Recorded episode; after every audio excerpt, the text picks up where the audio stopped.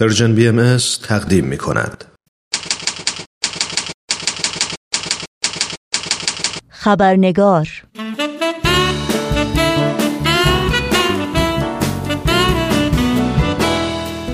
با شادباش های گرم و بهاری و تبریک سال نو به شما دوستان و دوستداران خبرنگار نوشین آگاهی هستم خوش آمد میگم و اولین خبرنگار سال 1398 خورشیدی رو تقدیم شما می‌کنم. قبل از اینکه با میهمان خبرنگار به بخش گزارش ویژه این برنامه بپردازیم چون سنت همیشگی نگاهی گذرا داشته باشیم به پاره ای از سرخطهای خبری در برخی از رسانه های این سو و آن سو و فراسوی ایران زمین.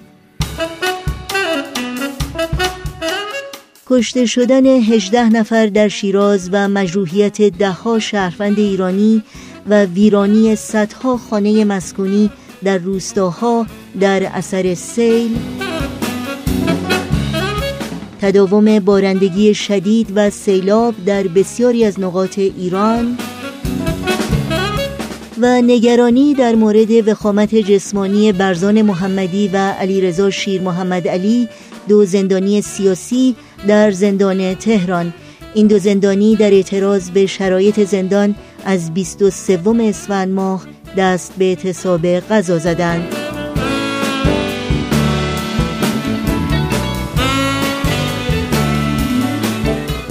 و اینها از جمله سرخطهای خبری برخی از رسانه ها در روزهای اخیر بودند.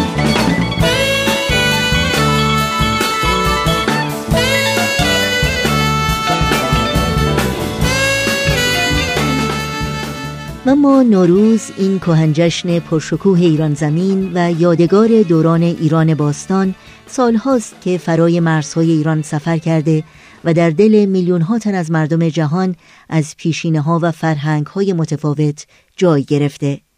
در آذر ماه سال 1388 خورشیدی یا فوریه 2010 میلادی سازمان یونسکو نوروز رو به عنوان میراث معنوی جهان به ثبت رسوند و مجمع سازمان ملل متحد روز نوروز یعنی اول فروردین و یا 21 ماه مارس رو جشنی با ریشه ایرانی که قدمتی بیش از سه هزار سال داره توصیف کرد و اون رو تحت عنوان فرهنگ صلح به عنوان روز جهانی نوروز به تصویب رسوند.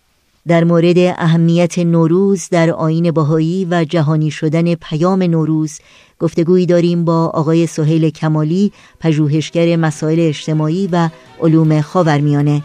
با هم به آقای سهیل کمالی خوش آمد میگیم و گفتگوی امروز رو آغاز می‌کنیم.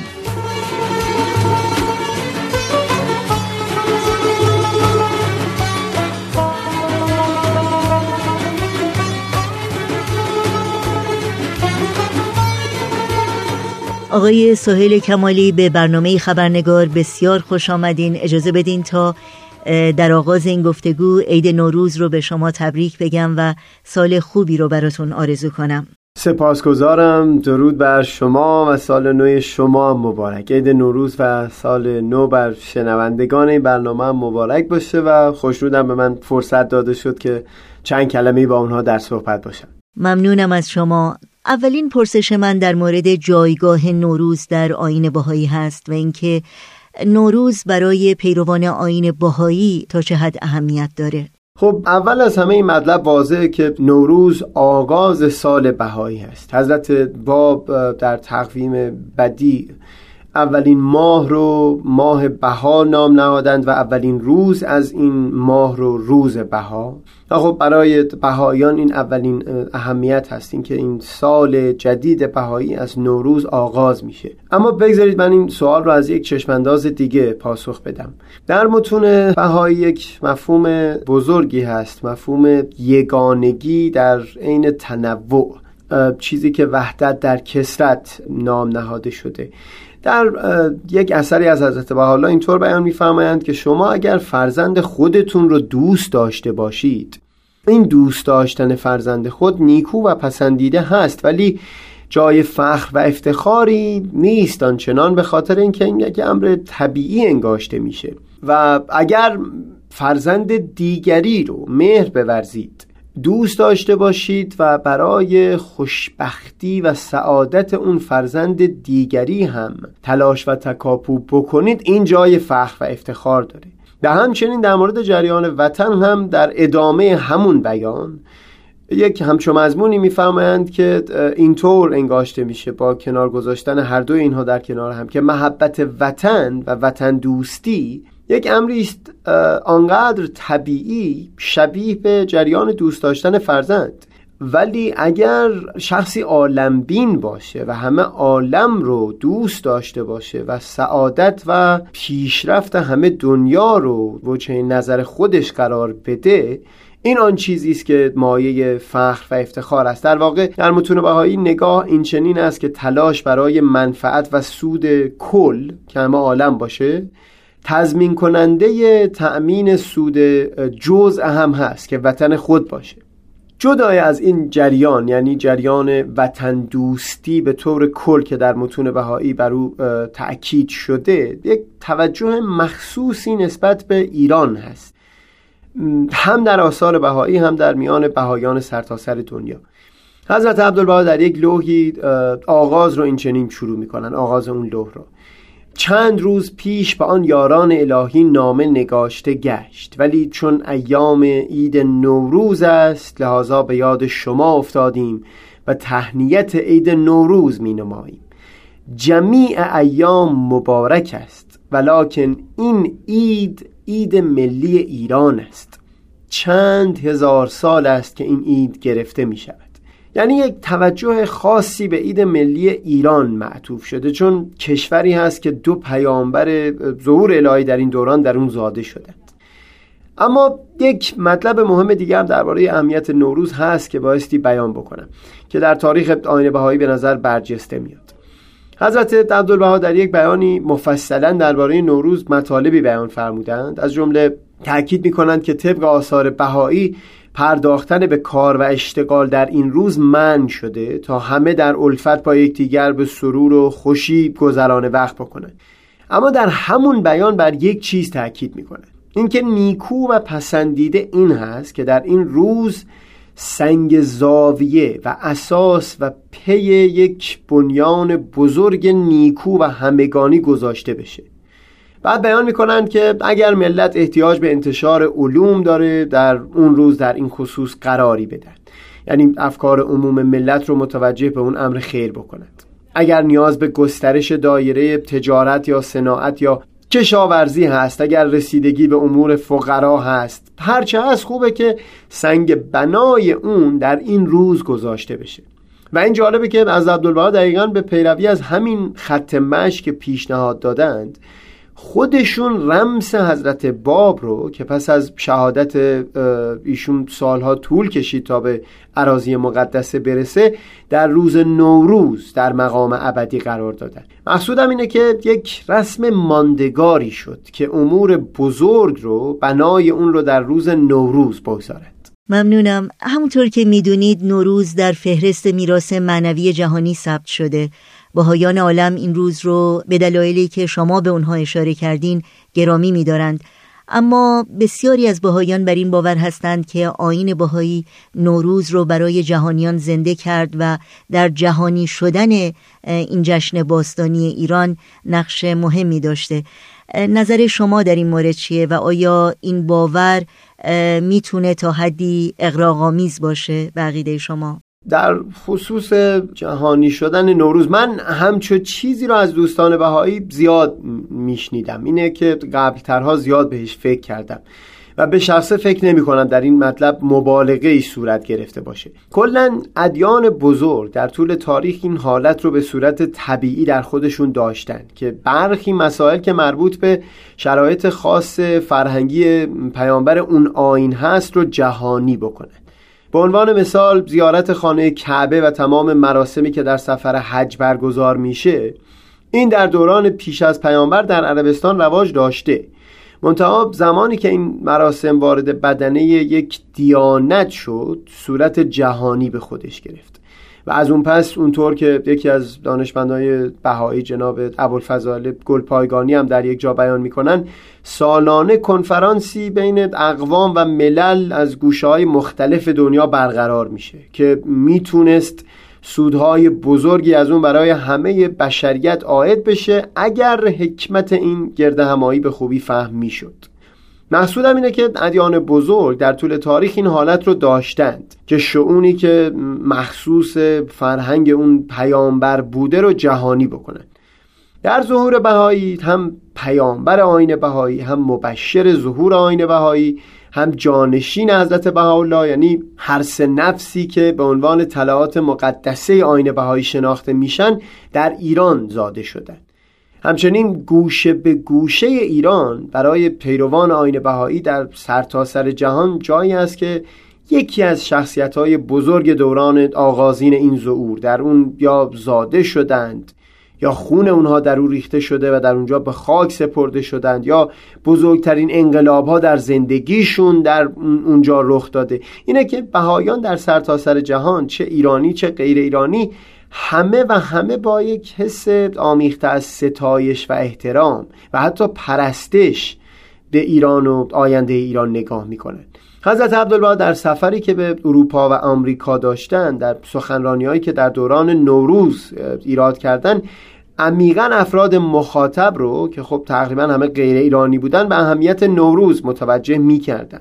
اینکه این جشن ملی ایرانیان ریشه تاریخی اون رو براشون بیان می‌کنن و اینکه بایستی در این روزها به جشن و شادمانی مشغول باشد من چند سال پیش در فیسبوک یه متن پر از حسرتی نوشته بودم.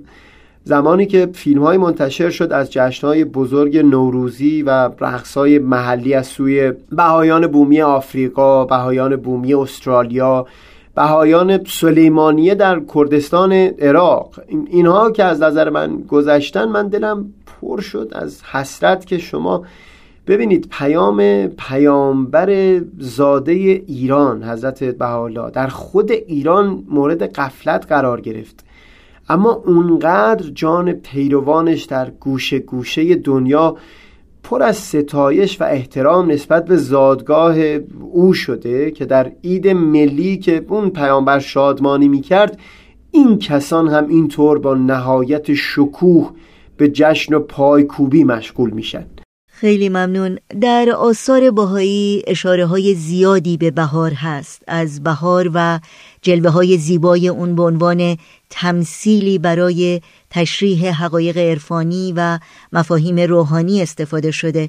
در این مورد اگر ممکنه توضیحاتی رو برای شنوندگانمون بفرمایید. بگذارید پاسخ این سوال رو خیلی مختصر بیان بکنم. هرچند شاید این اختصار سبب بشه که یه قدری مطلب گنگ بمونه. یک مطلبی در آثار صوفی ها و عرفا مطرح شده بود که در متون بهایی مورد تایید قرار گرفت و در آثار مقدس این آین با زبان بدی مطرح شد. اینکه در واقع میشه همه جهان هستی رو به صورت دو کتاب در نظر آورد. یک کتاب رو به اسم کتاب تکوین تعبیر کردند این دارای دو بخش است. یکی همین صحیفه گسترده ای هست که می‌بینیم. به صورت آسمان و زمین طبیعت و هر آن چیز که غیر از انسان در جهان مادی به نظر ما می‌رسه. این رو بهش میگن آفاق صحیفه آفاق. و دومینش وجود انسان ها هست که بهش گفته میشه انفس. آفاق و انفس. این دو دو بخش کتاب تکوین هستند دومین کتاب کتاب تدوین هست که عبارت از متون مقدسه ادیان و کلا کتب الهی است. یعنی اون چیز که بر پیامبران الهی نازل میشه. حالا مکتوب و غیر مکتوبش بحث دیگری است. حالا چیزی که مورد تأکید هست این است که این سه ساحت با همدیگه یک همسانی خاص داره. این سه به یک صورتی هستند که گویی یکی آینه اون دیگری هست. به عنوان مثال در کتاب ایگان حضرت بحالا می‌فهمند که ما در جهان آفاق آسمان داریم زمین داریم خورشید ماه ستارگان و این, این, این چنین چیزها. در آسمان دین و انفس در واقع شما همین رو مشاهده می‌کنید. از یک سو آسمان دین هست خورشیدی در اون هست که پیامبر الهی باشه. زمین عبارت است از قلوب بندگان دلهای بندگان. ما جانشین اون پیامبر ستارگان اون بزرگانی که در این آسمان درخشیدند و نور پراکندند. می‌بینید این, این حالت همسانی این دوتا رو تأکید می‌کنه. در همین راستا یکی از مهمترین این همسانی ها جریان بهار و اثر بهار هست.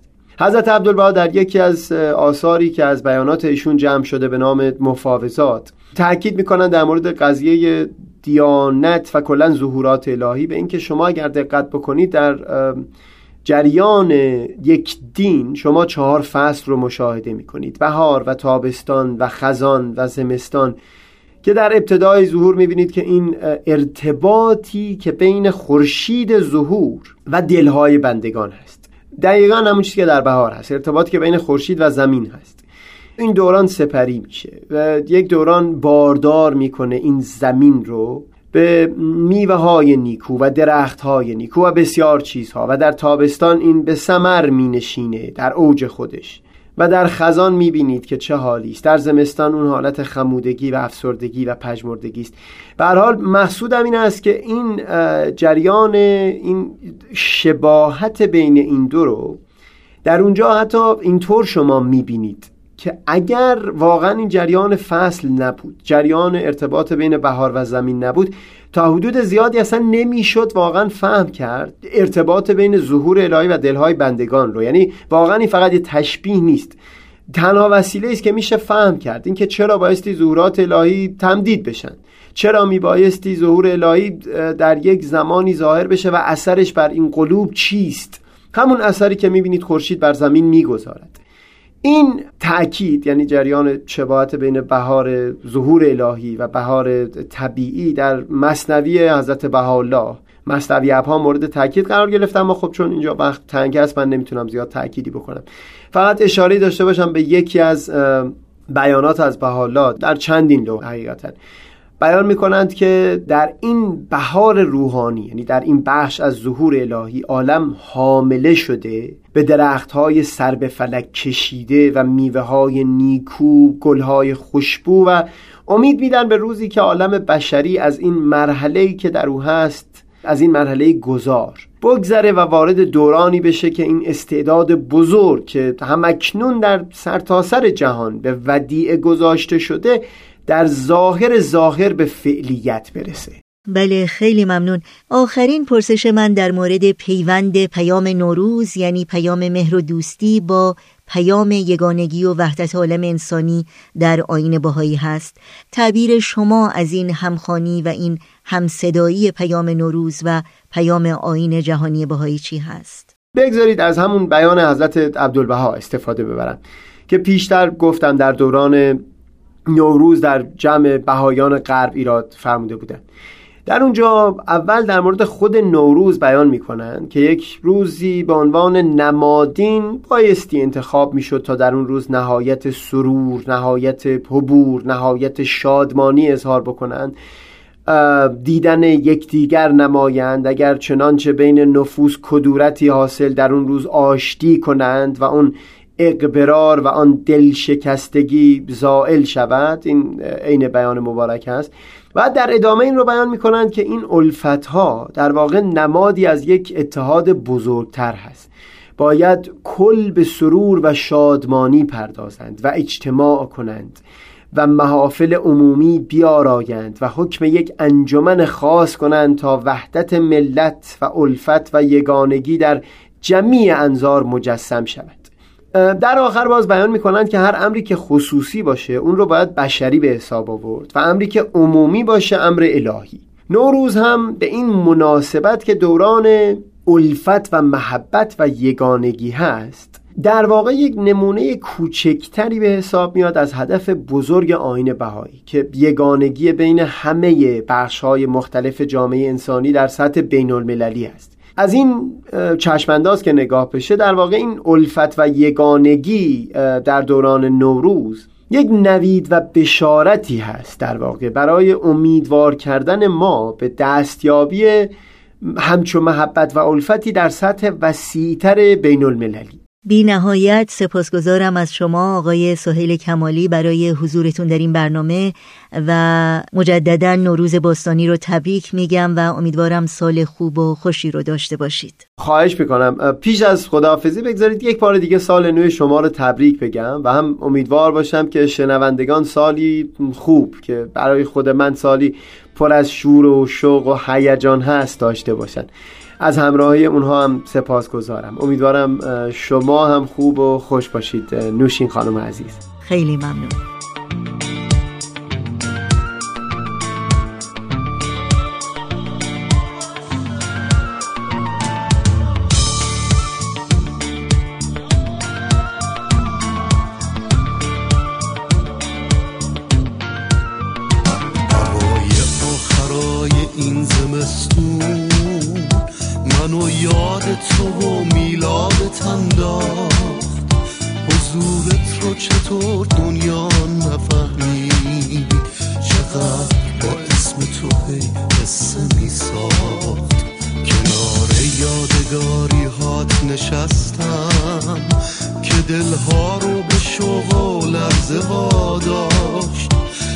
شکستم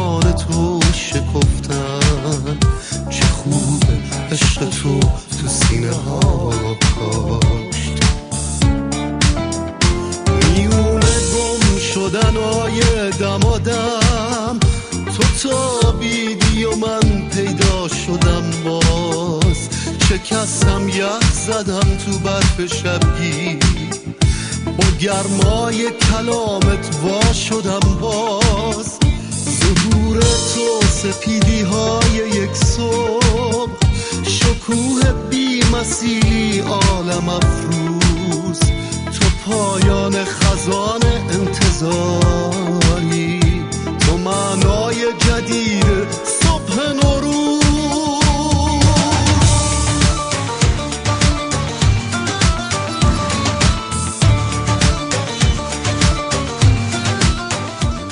دقایقی بیشتر به پایان برنامه های امروز رادیو پیام دوست باقی نمانده. پس اگر کاغذ و قلم آماده دارید اطلاعات راه های تماس با ما رو لطفا الان یادداشت کنید.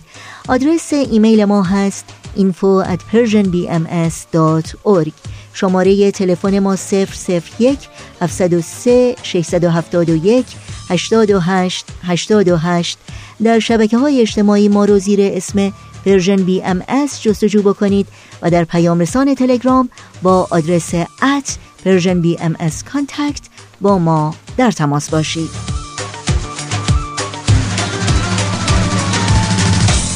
تلیه